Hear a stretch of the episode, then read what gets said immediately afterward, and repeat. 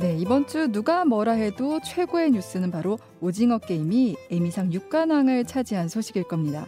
들어도 들어도 질리지 않는 뉴스 있잖아요. 올림픽 메달 따면 그 장면 계속 봐도 기쁘고 설레고 그런데 에미상 수상식이 그랬던 것 같아요. 거기다가 비영어권 최초의 감독상 수상은 정말 대단한 성과인데요. 이번 수상의 의미와 숨은 뒷이야기까지 김원식 문화평론가 모시고 들어보겠습니다. 어서 오세요. 네, 안녕하세요. 네, 안녕하세요. 네. 네, 요즘 정말 뭐 사회, 정치, 경제적으로는 답답하고 어려운데 그나마 이제 오징어 게임 수상 소식이 이번 주 우리의 큰 기쁨이 됐잖아요. 평론가님도 좀 더 그러실 것 같아요. 어, 사회, 정치, 경제적으로 답답하다. 그렇지만 문화는 계속 희소식, 기쁜 네. 소식을 전해왔기 때문에 그러니까요. 어, 이번에도 기쁜 소식 뭐 저는 낯설지 않습니다. 아, 네, 네. 근데 이번에 뭐 기생충의 아카데미 사관왕부터 시작해서 뭐 올해 칸 영화제에서 송강호 배우, 박찬욱 감독까지 상을 타다 보니 이 오징어 게임의 에미상 6관왕이 얼마나 큰 건지 좀 와닿지 않기도 해요. 기생충보다 좀 더 대단한 기록이라고 볼 수 있을까요? 사실 에미상은 네. 뭐 솔직히 말씀하셨으니까 저도 솔직히 말씀드리면 포기했어요. 아, 아예 진입 자체가 네네. 불가능하다. 아. 그래서 에미상은 여러 종류가 있습니다. 네. 예를 들면은 국제 에미상이 있고요. 또 어, 황금 시간대 본상. 그러니까 황금 시간대라는 건 주로 이제 저녁을 중심으로 해서 네. 이루어지는 시간대잖아요. 가장 많이 보는. 네. 그러니까 예를 들면 미국인들이 가장 많이 보는 시간대에 방송됐던 프로그램을 대상으로 상을 주는 거고 네. 또 그 외에 비황금 때에 이제 또 상이 있습니다. 아. 근데 이번에는 네. 이제 prime 시간대 그래서 황금 음, 시간대 아, 프로그램을 대상으로 상을 받았기 때문에 네. 더욱 더 황금 시간대 방송 프로그램에 우리 제작진이 제작한 콘텐츠가 들어간다는 건 상상할 수가 없었습니다. 그렇네요. 네. 사실 영화는 출품은 할 수 있거든요. 그런데 이 에미상은 출품의 문제가 아니거든요. 어. 거기서 방송국에서 편성이 돼야 가지고 네. 미국인들이 접해서 인기가 있어야만이 아. 후보로 올라가기 때문에 네. 굉장히 어려운 어. 거고요. 네. 미디어 환경이 바뀌었기 때문에 그러니까요. 그나마 이게 이제 가능했고 음. 거꾸로 말씀드리면 박찬욱 감독과 이 봉준호 감독이라도 네. 여기 후보가 되긴 힘든 측면이 있습니다. 아 왜요? 어떤 면 드라마를 만든다고 그래가지고 편성이 될 그런 보장이 없을 수 있는 아, 거거든요. 근데 진짜 네. 얘기하신 대로 어떻게 보면 이제 언론 환경이 좀 많이 바뀐 게 좀 결정적인 영향을 준 거 아닌가라는 생각도 저도 들더라고요. 뭐 OTT 서비스가 많아지면서 좀 다른 문화권 작품을 접할 수 있는 기회가 많아진 거 아닌가. 네. 그게 사실 정확한 표현입니다. 그래서 네. 예를 들면은 이제 우리나라 작품 중에 미국인들에게 익숙한 작품은 이제 굿닥터인데요. 아. 우리나라 드라마가 직접 미국인들을 만난 게 아니고 네. 그것을 이제 리메이크를 해서 미국인 배우와 제작진이 만들어서 지금 시즌 네 번째까지 지금 만들어진 상황이거든요. 네. 아, 그건 굉장히 기존 어, legacy media라고 하는 환경에서는 미국에 진출하기가 너무 힘든 거죠. 음. 그런데 OTT라고 하는 네. 디지털 네. 환경 속에서는 바로 미국인들이 모바일로 혹은 인터넷으로 볼 수가 이제 있기 때문에 네. 그런 미디어 환경이 있었기 때문에 우리의 훌륭한 컨텐츠가 진출할 수 있었고 음. 네, 그렇기 때문에 미국인들이 이제 또 친근하게 받아들일 수 있었다고 음. 생각을 해서 네. 결국 우리가 기존에는 케이팝도 그렇지만은 선보일 수 있는 기회를 아. 잡지 못했기 때문에 네 기존의 네. 산업 채널을 가지고 있는 자본이 이제 그걸 장악하고 있었기 때문에 우리가 비지 음. 못했었는데 네. 이제 우리가 물을 만난 거죠. 어, 너무 잘 된 것 같아요. 네. 근데 이제 아무리 그렇다고 이제 플랫폼 장벽이 좀 낮아지고 하긴 했지만 비영어권 감독상을 최초로 받았다는 건 에미상이 좀 이번에 큰 결심을 한 거 아닌지. 네. 워낙 오징어 게임을 너무나 많이 알아버렸기 아, 때문에 아, 결국에는 거부할 수가 없는 예, 거부할 거죠. 수가 없는 네. 거다. 만약에 어. 이 그렇지 않았다 그러면 이제 백인 중심의 잔치가 음. 계속됐을 건데 네. 결국엔 컨텐츠의 힘이다라고 음. 이제 볼 음. 수가 있겠고요. 네. 왜냐하면은 오징어 게임이 지금 뭐 16억 시간을 봤거든요. 근데 이게 이 횟수로 따지면 18만 8천 년에 해당이 돼요. 18만 8천 년이요. 네, 네. 2위와의 격차도 3억 시간이 차이가 3억 나고, 시간이요. 네. 그다음에 뭐 최고의 드라마 시리즈로 우리가 이제 평가받고 있는 어, 왕자의 게임 같은 경우에는 그 관련 컨텐츠 게시물이 170억 아 169억 건인데 어. 오징어 게임이 170억 건으로 1억 건이 앞섰어요. 근데 아. 왕자의 게임은 그게 8년 동안 축적된 조회수인데 오징어 게임 얼마 안 되잖아요. 1년도 안 돼 가지고 네. 달성을 해서 이런 그 구체적인 데이터가 있기 때문에 어... 감독상을 안 줄 수가 없는 아, 상황이었고 그렇네요. 다만 아쉬운 것은 네. 많은 분들이 이건 작품상하고 각품상도 받을 네. 수 있는 작품이다라고 평가를 했는데 네. 그렇지 못했어요. 그래서 음. 아 결국 자존심을 세우는구나. 아. 작품상 감독상 이제 각본상 중에 어. 결국 감독상만 주고 아. 작품상과 아. 각본상은 자기들이 가져가고 아, 어느 정도 분배를 좀 했다 이렇게 네. 보시는 거군요. 네. 그렇습니다. 아. 그런 부분이 좀 음. 기쁘면서도 네. 아쉬운 점이 있다고 생각이 들고요. 음. 그건 이제 이후에 또 우리가 충분히 예, 받을 수 있다고 생각합니다. 네, 충분히 극복할 수 있을 네. 것 같아요. 지금 흐름대로라면. 평론가님께서는 이번 시상식에 좀 제일 인상 깊었던 장면이 있을까요? 물론 시상식 자체만을 보면 저는 이제 정호연 씨 옷에 아, 좀 초점이 많이 맞춰졌어요. 네. 그래서 장신구랑 네. 예, 장신구가 이제 전통적인 우리 머리 이제 방식이었고 또 옷도 이제 예, 그런 자개 방식을 했었고 또 꽃무늬를 했기 때문에 저는 굉장히 인상적이었고 그래서 뭐 한복에 관련된 여러 가지 논란이 있지만은 네. 어, 한복이 어떤 것이냐라는 음. 또 정체성에 대한 논박도 있습니다. 근데 한복은 계속 또 이제 바뀌어야 되고 시대적 감각에 맞아야 되기 때문에 네. 그런 점에서 좀 더욱더 반가웠습니다. 음, 그리고 언론에서는 사실 이슈가 됐던 게 그 오영 우리 깐부 오영수님 그 댄스 댄스가 굉장히 화제였잖아요. 네. 시상식이 끝나고 나서 이제 우리 말로는 이제 뒤풀이고 네. 그들 입장에서 이제 파티를 네, 연 네. 건데 거기에서 이제 오영수 배우가 어 굉장히 고난도에 춤을 춰가지고 네. 대단했었는데 본인은 이제 그렇게 얘기를 했어요. 나는 그냥 음. 몸을 흔들었을 뿐이야. 아 그래요? 이렇게 네. 얘기를 하는데 저는 어. 개인적으로 오영수 배우가 어 그동안 뭐 200여 작품의 이제 연극 작품을 하셨잖아요. 네. 그래서 배우들은 그 연극 배역에 맞게 노래면 노래, 춤이면 어. 춤 이런 네. 것들을 다 배우시거든요. 아. 그래서 그 어, 이력이 자연스럽게 묻어나온 게 아닌가라는 음. 생각이 들어서 역시 참 삶의 모습이 그대로 이 after party에서도 어. 그대로 드러나는구나라는 아. 생각을 많이 했습니다. 저는 사실 뭐 이정재 배우도 뭐 이정재 배우지만 이 오영수 배우님이 좀 상을 못한 게 좀 안타까웠어요. 그 표정이나 이런 것들 굉장히 제가 공감해서 봤었거든요. 아니 골든글로브에서 상을 받았는데 에미상에서 상을 안 준다니 참 좀 약간 놀라웠고요. 네. 그 다음에 우리가 13개 부분에서 14개 후보가 나왔는데 음. 그 이유는 바로 이제 남우 조연상에서 박해수 씨하고 오영수 씨가 두 명이 올라갔기 때문이거든요. 네. 그럼 적어도 한 명은 받을 거라고 생각을 했어요. 네. 그 중에서도 결국에는 오영수 배우가 받을 음. 것이다. 아, 물론 뭐 이제 박혜수 씨 같은 경우는 지금 넷플릭스 작품이 굉장히 많이 나옵니다. 수리남도 네, 그렇고 네. 종이의 집에서 나왔어. 그래서 뭐 거의 넷플릭스 직원 아니냐 이렇게 할 정도인데 그 음. 그두 사람 중에 한 사람 줬어야 되거든요. 네. 결국에는 제 개인적인 생각은 에미상이 굉장히 공정하고 음. 객관적이라고 알려지고 있는데 공정하지 않다. 어. 왜냐하면은 어, 각본상과 작품상은 앞서서 좀 말씀드렸지만은 HBO의 석세션에게 돌아갔거든요. 네. 근데 석세션은 이미 시즌 3까지 나왔고 음. 상을 받을 만큼 다 받았어요. 그래요.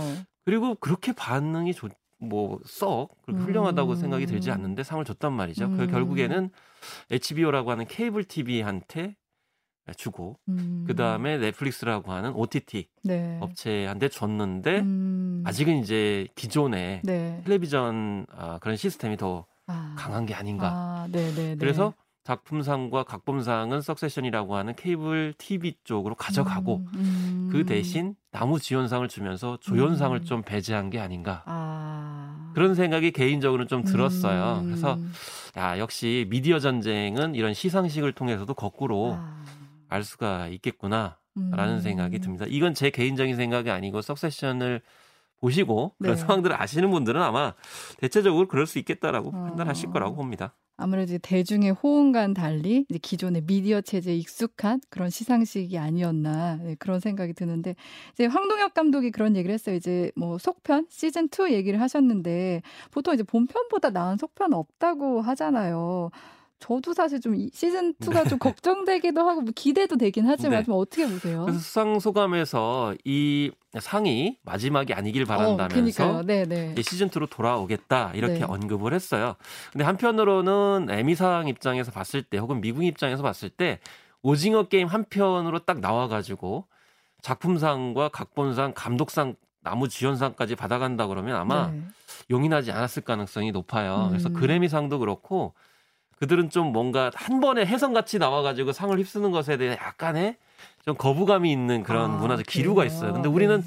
갑자기 혜성처럼 나타나서 확 휩쓸고 이런 거를 어. 굉장히 또 선호하고 열광하고 그런 측면이 있잖아요. 네네. 네.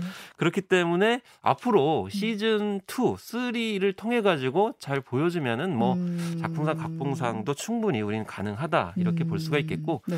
어쨌든 한 번 진입하기가 힘든 게 미국 문화 중에 하나예요. 그래미도 그렇고요. 그렇기 때문에 이미 이제 그 어, 단초를 밟았기 때문에 충분히 음. 가능하다고 생각이 들고 아. 어 이제 이 내년에 그 제작을 할 겁니다. 아마 지금 어 이정재 배우가 그런 얘기를 했거든요. 지금 시나리오 작업에 들어갔고 네. 그렇기 때문에 이제 제작 1년 정도 걸리니까 아마 빠르면은 2023년 말이나 네. 2024년에 네. 아마 2024년에 선보일 음. 가능성이 굉장히 높은데 제가 기대하는 인물은 누구냐면 이제 프론트맨입니다. 어... 이병현 씨가 맡았던 네, 역할. 맞아요. 예.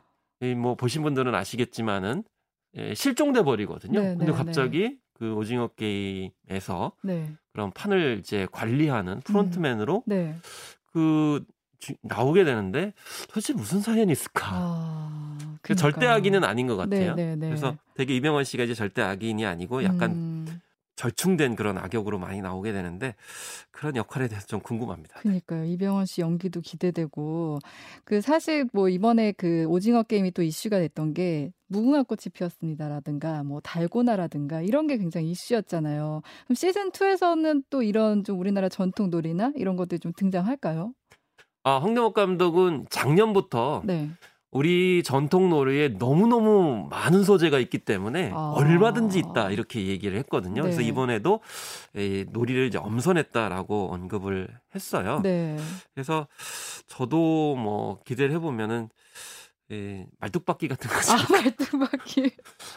네. 왜냐하면 예를 들면 가장 뭐 인상적이었던 거는 이제 같이 하는 것들, 예를 구슬치기라든지 네. 뭐 줄다리기, 약간 공동체성을 가지고 있는데 거기서 약간 그렇네요. 잔인한 뭐 어. 결과도 있지만 그걸 극복하기 위해서 어떤 슬기로운 묘미를 보여주는데 음. 말뚝박기도 같이 하는 거잖아요. 말뚝박기도 진짜 누구 네. 한명 무너지면 안 돼서 서로 잘 네. 버텨줘야 네. 되잖아요. 진짜 말뚝이 등장할 것 같아요.